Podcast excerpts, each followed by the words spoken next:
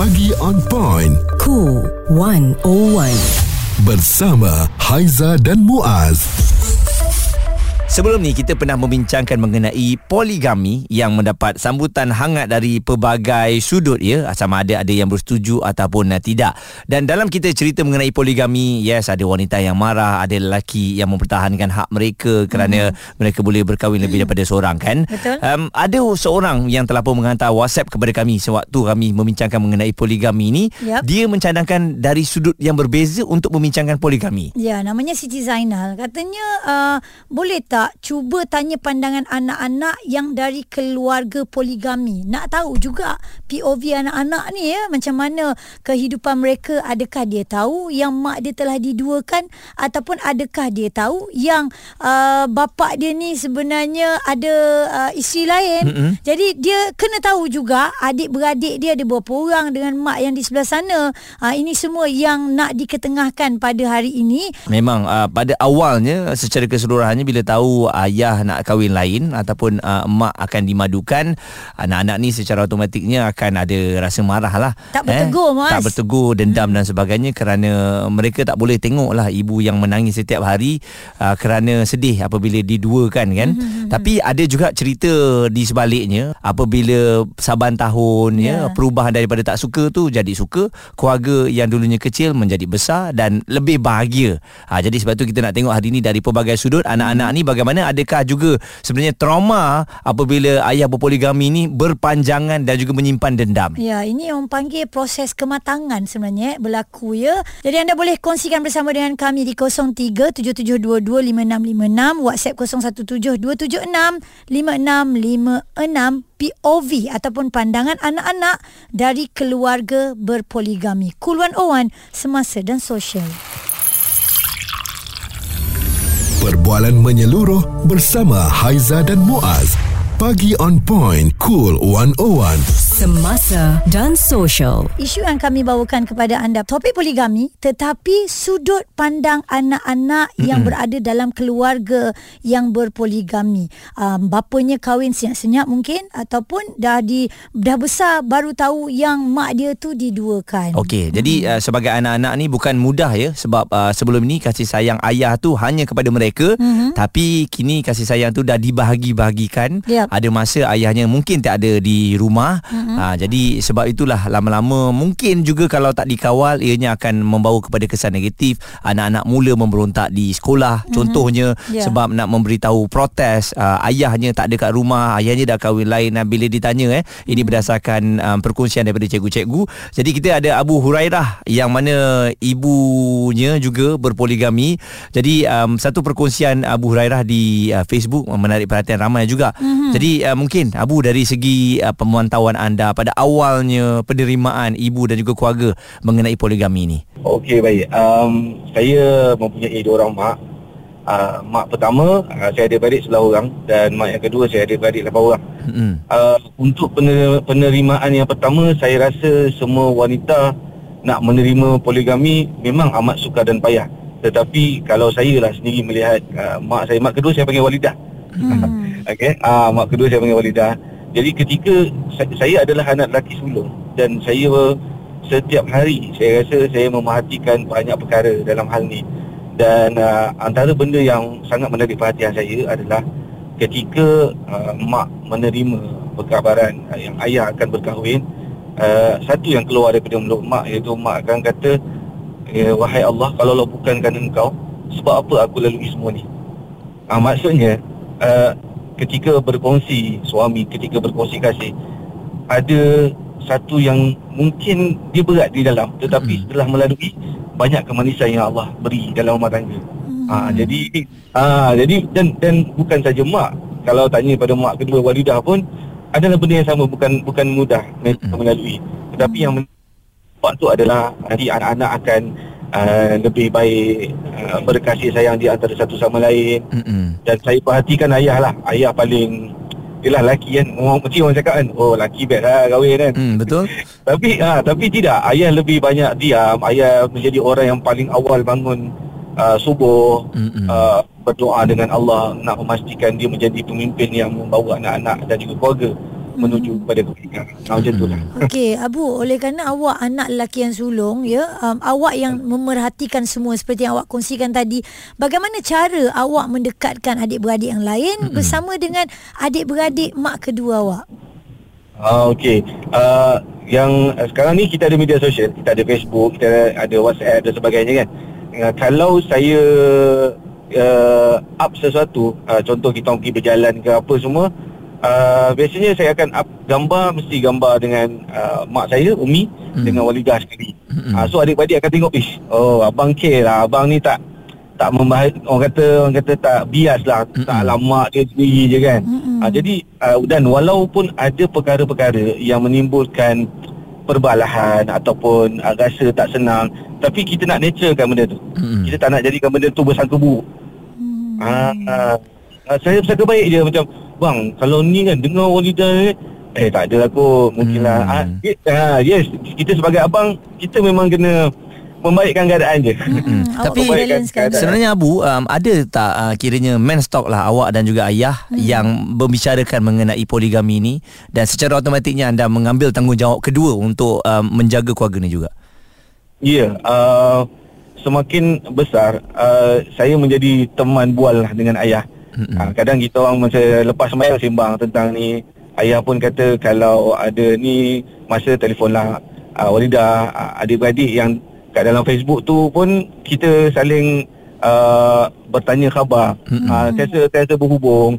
Uh, jadi yes, ayah memang uh, bahasa ayah bukan ayah nak cakap amat tolong jaga keluarga ni, tetapi ayat-ayat ayah yang memberikan kepada saya bahawa tanggungjawab tu dikongsi bersama. Jadi alhamdulillah, uh, saya memahami apa maksud ayah. Uh, itu itu kalau bercakap dengan ayah. Bagaimana pula dengan ibu awak, Abu? Oh, kalau mak saya lagi lah, kalau cakap tu mesti, uh, "Mak, jom kita tengok walidah kalau pergi Johor tu." Sebab uh, ayah saya duduk dengan mak kedua kat Johor kan. Mm-hmm. So kalau ada apa-apa, saya kita orang akan pergi sekali lah, pergi makan sekali, sewa satu homestay, mm-hmm. uh, bersembang. Jadi penerimaan uh, uh, macam contoh eh, walaupun berlaku apa-apa pun uh, perselisihan, uh, men- uh, tapi yang paling penting sekali, ayah, mak dengan walidah akan cakap benda yang sama, jaga hmm. hubungan dengan Allah. Hmm. Jaga hubungan dengan Allah. So kita kita semua ni akan dikuatkan sama-sama. Hmm. Uh, dia, uh, begitu. Hmm. Jadi alhamdulillah lah, saya rasa banyak input yang saya dapat daripada uh, keluarga poligami ni. Hmm. Itu dia Muaz, uh, perkongsian Abu Hurairah Roslan. Apa yang dikongsikan lagi di sini ya, yang buruk bukan poligami, kecuali yang memburukkan itu adalah manusia itu sendiri ya. Um, apa yang dia boleh kongsikan juga, dia menyaksikan tak pernah henti air mata mereka, maknanya kedua-dua ibunya dalam menjalani kehidupan sunnah yang amat berisiko ini. Mm-mm. Responsif menyeluruh tentang isu semasa dan sosial. Pagi On Point bersama Haizah dan Muaz di Cool one oh one. Kami sentiasa membawakan kepada anda pelbagai isu yang uh, sedang sekarang diperkatakan dan juga cadangan daripada anda. Cadangan yang anda uh, bagi kepada kami, kita mm-hmm. bawakan hari ini. Uh, yep. Poligami daripada perspektif anak-anak, setelah um, kita lihat selalunya kita bercerita mengenai ibu dan juga ayah kan. Tapi emosi anak-anak ni apabila mendapat tahu yang ayahnya nak kahwin lain, uh, adakah mereka ni um, okey, dan adakah mereka menyimpan dendam yang akan mempengaruhi perjalanan dan juga pembesaran mereka? Mm-hmm.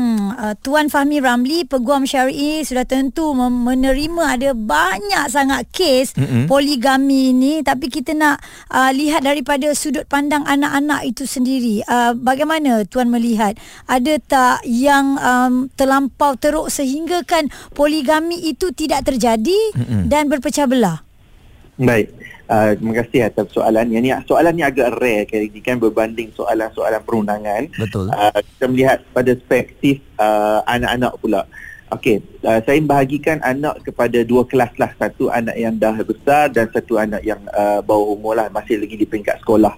Jadi kalau uh, di peringkat anak yang masih bersekolah, ada yang mungkin terlalu kecil, dia um, dia kurang faham perkara ini. Hmm. Tetapi apa yang kita tak boleh nafikan adalah anak kecil sekalipun, uh, dia mempunyai perasaan.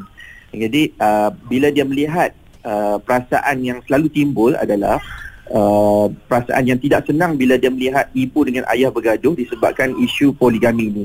Jadi uh, semasa isu nak poligami ini pun kadang-kadang anak-anak pun ada yang uh, dah tak berapa nak bagus dalam sesi persekolahan, hmm. ada yang uh, pelajarannya pun makin teruk, hmm. uh, sebab dia tidak boleh nak menerima. Um, kalau anak yang masih dalam persekolahan mungkin dia akan ada efek sebegitulah.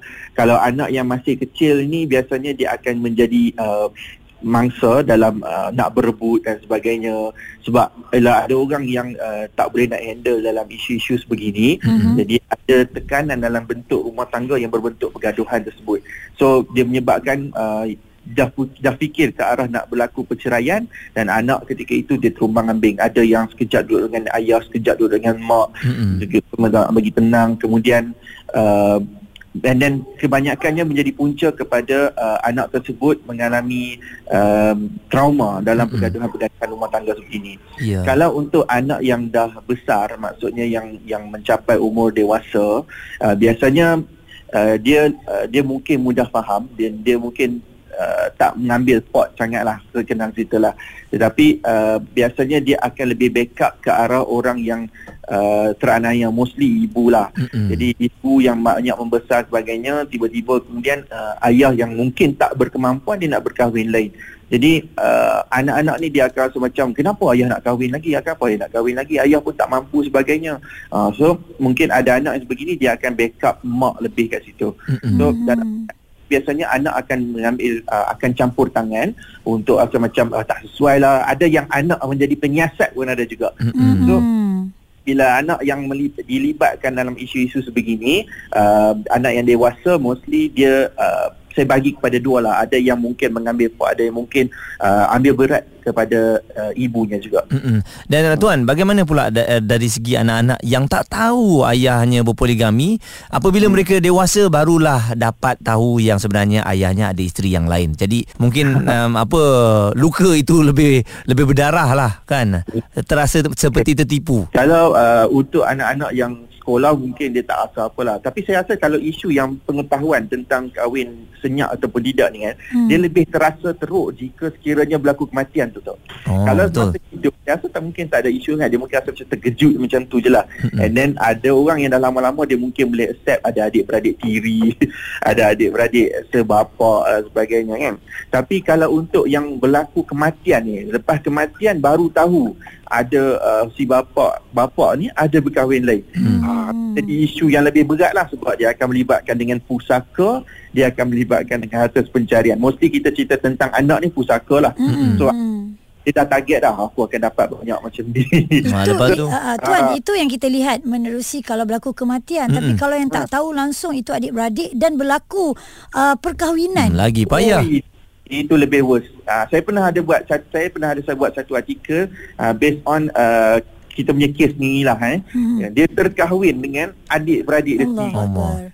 Sebabkan hmm. perkahwinan yang senyap. Jadi um, dia tak tahu hmm. da, um, dalam dalam sijil ni uh, sijil nikah siam ni kalau tak didaftarkan jadi tak ada maklumat. Hmm. Jadi um, anak anak kelahiran tersebut, anak yang dilahirkan daripada perkahwinan siam ni, hmm. ada yang um, mungkin dapat berjaya daftarkan J P N, ada yang tak dapat daftarkan. Tapi soalnya dia masih lagi sebapa, ha, kan? Jadi soal anak ini dikahwinkan sebapa tapi kita tidak mengetahui. Jadi hmm. dah bercerita panjang dan sebagainya, dah dah, dah berkahwin, tiba-tiba uh, baru tahu bahawa perkahwinan nanti rupa-rupanya dengan abang sebapa ataupun hmm. uh, adik sebapa, macam yeah. Ha, so, ini lagi rumit lah sebenarnya, oh, kan tuan kan. Oh. Ini dia rumit dia tu kalau isu kunangan kita mungkin boleh pisahkan lah. Uh-huh. Tapi kesan dia lebih besar tu kepada keturunan tu. Ya, yeah. anak yang dia dilahirkan tu. Aduh. Ya, yeah, bahkan oh, kena lucu apa tu kerja kata oh orang tahu pun jadi macam ni. Okey, jadi inilah pentingnya eh dalam poligami ni, kena jujur dan juga kena berani mengambil risiko. Hmm. yang bakal uh, ditempuhi nanti. Tuan Fahmi Ramli, Peguam Syari'i, dia berkongsi bersama dengan kita antara yang pernah dia uh, dapatlah kes-kes mm-hmm. yang sebegini kan. Um, itu sebabnya kita nak tahu daripada sudut pandang anak-anak ni kan, apabila mm-hmm. uh, berlakunya poligami, mak dimadukan, diduakan dan ayah tak bagi tahu. Tengok kesan dia tadi sampai kepada keturunan, mm-hmm. beranak pinak, ada cucu lagi. Ini satu perkara yang sepatutnya kita cegah dari awal.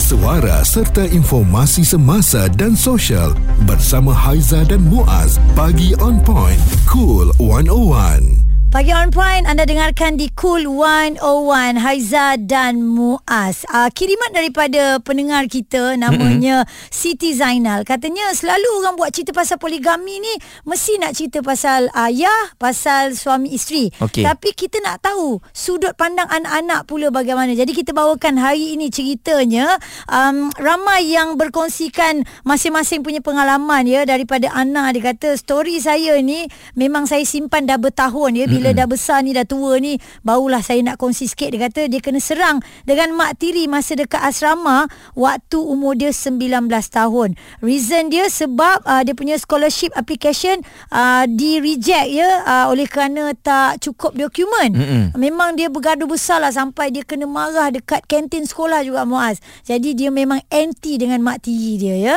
Dan kita ada Zainal, difahamkan ayahnya juga berpoligami tapi hanya tahan uh, setahun. Ha, jadi sebagai anak waktu tu, Zainal, bagaimana awak melihat apabila ayah uh, berkahwin uh, dengan isteri yang baru ni? Okey, uh, terima kasih Muaz, Aizah. Uh, terutama sekali kalau saya sebagai anak, macam mana anak pun lah. Uh, kalau dia dapat tahu ayah dia berpoligami ataupun ada isteri lain, saya um, confirm dia orang akan rasa macam rasa macam tak puas hati dengan ayah dia lah. Mm-hmm. Kan? So, masa, masa first saya tu, hanya, yelah, mungkin masa dapat tahu ayah berpoligami tu, yang saya paling uh, ambil berat adalah perasaan ibu lah. Mm-hmm. Mula-mula ibu hari-hari uh, kalau nak cakap pasal yang masa dapat tahu ayah berpoligami itu, ibu hari-hari kalau saya masuk bilik je, ibu tak berhenti untuk menangis. Dan uh, yelah, setiap kali masuk je hanya air mata ibu je yang saya nampak. Mm-hmm. So saya rasa di, di ketika itu uh, saya rasa macam ayah saya ni sangat jahat. Mm-hmm. Saya rasa macam how could ayah buat macam ni dekat uh, mm-hmm. mak. Mm-hmm. Uh, sedangkan mak saya rasa dah menjadi isteri dan ibu yang terbaik untuk ayah semasa itu. Mm-hmm. Yalah, mungkin saya pun sebagai time tu remaja lagi pun. Mm-hmm. Saya rasa tak remaja, saya tu saya rasa masa tu saya darjah enam. Mm-hmm. Dan saya adalah anak yang uh, sialah masa tu kakak dengan abang semua dah pergi asrama. So yang ada bersama ibu uh, ketika itu, ketika jadinya poligami itu uh, adalah saya dan ibu saja. Mm-hmm. Uh, dan adik yang kecil lah, adik yang kecil lah, adik yang baru umur saya rasa masa tu baru tahun lebih kot. Ya, yang tak faham. Jadi macam mana masa tu uh, apa layanan awak terhadap ayah? Adakah awak um, kurang ajar dengan ayah sebab rasa marah dan dendam tu? Okey, nak cakap kurang ajar, tak kurang ajar. Saya tak tahulah ini kurang ajar ke tak, tapi untuk tengok muka ayah dan untuk beri ayah explanation tu memang tak bagi saya lah. Hmm. Saya rasa ketika itu ayah sangat jahat, tapi saya tidaklah bersikap uh, macam kurang ajar, tak nak bercakap dengan ayah apa. Tapi yelah, layanan terhadap ayah kalau boleh saya nak avoid untuk berjumpa dengan ayah. Sebab hmm. saya rasa macam ketika itu ayah sangat-sangat jahat buat mak seperti itu. Tapi lama-kelamaan bila saya tengok uh, ayah saya berusaha untuk, yalah, macam mana sekalipun uh, dia berpoligami walaupun tahan setahun, dan lepas itu dia still ada untuk anak-anak dia. Dan lama, uh, lama-kelamaan saya rasa macam okey, benda ini adalah uh, satu memang jalan Tuhan yang nak tunjuk kepada keluarga kami. Walaupun ayah dan ibu tak bersama, tapi saya tetap Saya, lama-kelamaan saya nampak yang ayah tak lupa akan tanggungjawab dia sebagai seorang ayah hmm. terhadap anak-anak dan juga uh, terhadap anak-anak lah, dan dan juga pembelanjaan kepada ibu saya pun uh, ayah tak pernah skip. Maksudnya saya anggap lama-kelamaan benda ini adalah memang jalan Tuhan. Memang hmm. walaupun ayah dan ibu tak bersama, hmm. tapi kami tetap bersatu uh, sebagai satu keluarga lah. Ayah tak pernah lupa tanggungjawab dia. Ya, dan uh, apa yang boleh dikatakan di sini, bagaimana perhubungan dengan adik-beradik di sebelah sana? Di sebelah sana, uh, pada awalnya, ialah macam biasalah, pada awalnya memang kita akan rasa macam kalau boleh kita nak avoid, kita tak nak jumpa langsung kan. Tapi uh, lama-kelamaan, ialah um, ayah sendiri pun dah bawa dah bawa lama uh, kami berjumpa dan uh, saling kenal-mengenal ad- antara adik-adik lain. Saya tak tahu mm-hmm. kenapa, tapi saya adalah orang yang paling last untuk berjumpa dan berkenal dengan keluarga belah sana lah. Saya mm-hmm. tak tahu sebab mungkin yang macam saya cakap dengan Muaz dengan Haizah tadi, mm-hmm. saya adalah orang yang berada di rumah ketika itu. Mm-hmm. Yang nampak uh, selain, secara direct ya. ya. Mm-hmm. Betul, yang nampak macam mana situasi ibu saya ketika itu, mm-hmm. dan mungkin benda itu yang masih terpahat dalam hati lah. Rasa Faham. bukan mm-hmm. dendam tapi mungkin rasa macam uh, sampai hatinya ayah buat ibu macam tu. Mm-hmm. Tapi lama kelamaan sampai sekarang Alhamdulillah, dah mungkin saya rasa dah saya tak, tak hidup dengan, eh, bukan saya dah tak serumah dengan ayah dah lebih lima belas tahun kot. Tapi lama-kelamaan saya rasa makin ke sini makin ki, kita matang untuk berfikir. Dan mm-hmm. Alhamdulillah sekarang kami keluarga pun harmoni. Mm-hmm. Alhamdulillah, Alhamdulillah. Bertegur lah. Baik. Mm-hmm. Zainal berkongsi pahit manisnya di situ. Dan kita dapat kiriman juga daripada pendengar uh, Cool seratus satu. Sebagai anak dari isteri kedua, lahir-lahir kita dah ada dua ibu. Pandangan kepada isteri kedua akan effect how people look at us, anak-anak. That will be trauma for the rest of the children's life, dia kata. Maybe same goes first wife, child too. Even my dad try his best to be good to both. I choose to stay alone if my husband nak poligami. Na'uzubillah. hmm, Jadi pengalaman uh, anak-anak anak ni sangat berbeza. Jadi kita harapkan apa yang kita bincangkan hari ini memberikan uh, persepsi lah kepada anda semua di sudut pandangan anak-anak ni yang mungkin ada hmm. di antara kita yang terlepas pandang hanya memikirkan ialah apa yang kita mahukan, yeah. tetapi hmm. anak-anak tidak dilahirkan dan uh, tak mahu pun tengok ibu apanya bercerai bergaduh ya. Benar ya. Semoga ada manfaat lah di situ. Terus dengarkan kami di Cool seratus satu semasa dan sosial. Suara serta informasi semasa dan sosial bersama Haizah dan Muaz, Pagi On Point, Cool seratus satu.